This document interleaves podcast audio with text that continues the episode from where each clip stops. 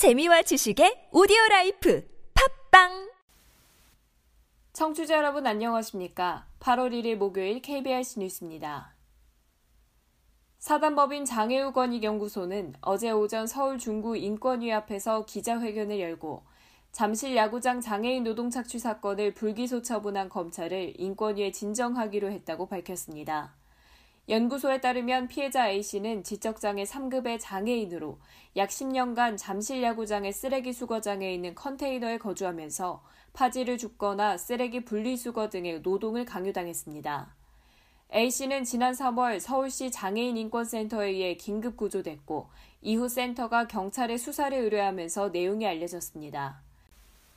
경찰은 수사 과정에서 A씨의 친형 B씨가 동생의 기초생활수급비와 장애수당 등을 가로채 자기 돈처럼 써온 혐의가 확인됐다며 기소 의견으로 검찰에 송치했습니다.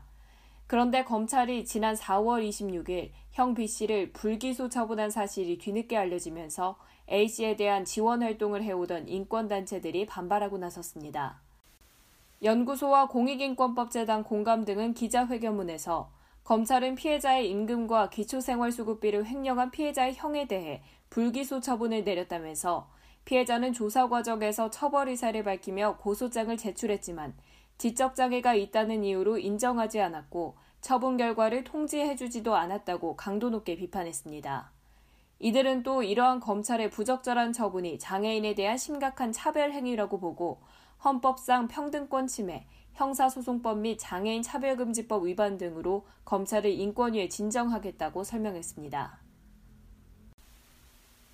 창원시가 7월부터 장애인의 삶의 질 향상을 위해 편의 증진 및 활동 지원 사업을 확대합니다.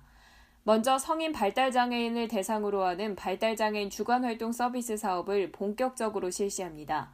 지원 대상은 만 18세부터 64세까지의 발달장애인이며 대학 등에 재학 중이거나 근로활동 참여자, 그 밖에 낮 시간에 민간 또는 공공서비스를 이용 중인 사람은 제외됩니다.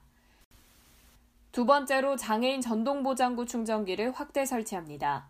현재 설치되어 있는 20개소에서 15개소를 추가 설치할 계획으로 전동보장구 이용자가 많은 복지시설, 역사, 행정기관을 중심으로 15곳을 선정할 방침입니다. 특히 이번에 설치되는 충전기는 설치 위치 알림 및 원격 제어 관리가 가능하며 이용자의 사용 빈도를 데이터화해 관리할 계획입니다. 부적절한 장소에 설치돼 있어 사용 빈도가 낮은 지역은 수요가 높은 지역으로 이동 설치하는 등 이용자 중심의 서비스를 제공할 예정입니다.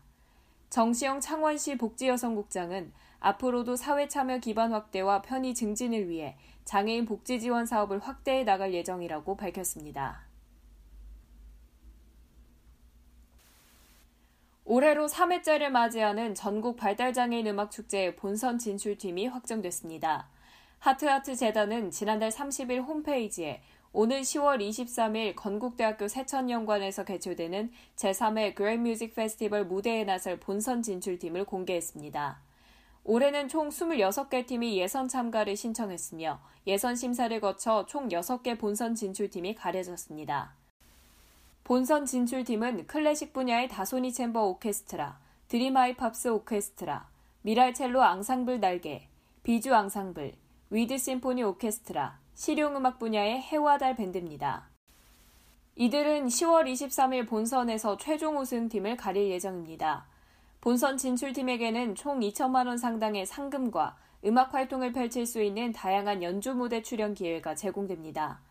한편 본선에서는 진출팀의 경연과 함께 성재창 트럼피터와 발달장애인 음악인과의 협연 등의 행사도 예정돼 있습니다. 대구문화재단은 장애인의 공연예술 활성화 및 예술활동 확대를 위한 장애인 공연예술 활동 지원 사업을 운영합니다. 지원 대상은 대구 소재 2년 이상의 공연예술 분야의 활동 실적을 보유한 장애인 예술단체 또는 소속 예술인으로 서류 심사를 통해 최종 선정되면 개인별 활동 지원금 25만 원을 받게 됩니다. 지원 가능 인원은 최대 40명이며 한 단체당 최대 20명까지 지원받을 수 있습니다. 예술인 경력 정보 시스템에 등록돼 있거나 장애인 및 예술 관련 협회에서 진행한 전국 단위 행사의 수상 경험 또는 행사에 초청받은 활동 경험 등이 있으면 우대받을 수 있습니다. 접수는 다음 달 5일까지며 이메일을 통한 온라인 접수만 가능합니다. 경기도 장애인체육회는 이달 27일에서 28일과 30일에서 31일 의정부 아일랜드 캐슬에서 실시하는 2019 장애인 가족 스포츠 캠프 참가자를 1일부터 12일까지 모집합니다. 스포츠 캠프 1일차에는 안전교육을 시작으로 워터파크 프로그램, 가족 어울림을 위한 스포츠 활동 및 레크리에이션이 진행됩니다. 2일차에는 문화체험과 장애인 가족 부모를 위한 외부 전문 강사 교육을 진행합니다. 도 장애인 체육회 관계자는 참가자들의 이동 편의 및 문화체험 확대를 위해 도내 장소를 선정했다며 장애인의 실생활에서 경험하기 쉽지 않은 프로그램이 진행되는 만큼 신선함과 만족감을 높일 수 있을 것이라고 밝혔습니다. 자세한 사항은 도 장애인 체육회 홈페이지를 참조하고 신청은 시군 장애인 체육회로 문의하면 됩니다.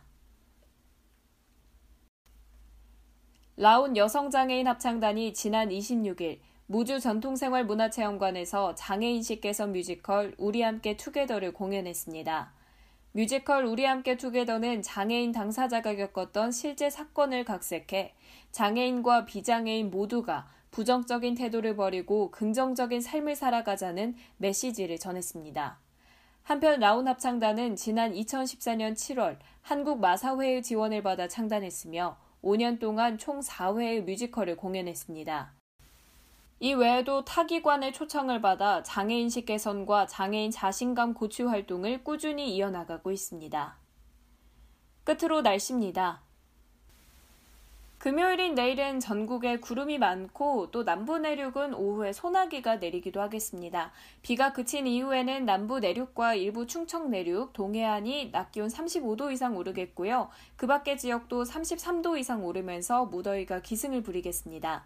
예상 강수량은 남부 내륙과 제주도 산지에 5에서 40mm입니다. 소나기가 내리는 지역은 돌풍과 천둥 번개가 치는 곳이 있어서요. 시설물 관리와 안전사고에도 각별히 주의를 기울이셔야겠습니다. 당분간 가마솥 찜통 더위가 계속되겠습니다. 열대야 현상이 나타나는 곳도 많아서 건강 관리에 좀 더 신경을 써주셔야겠고요.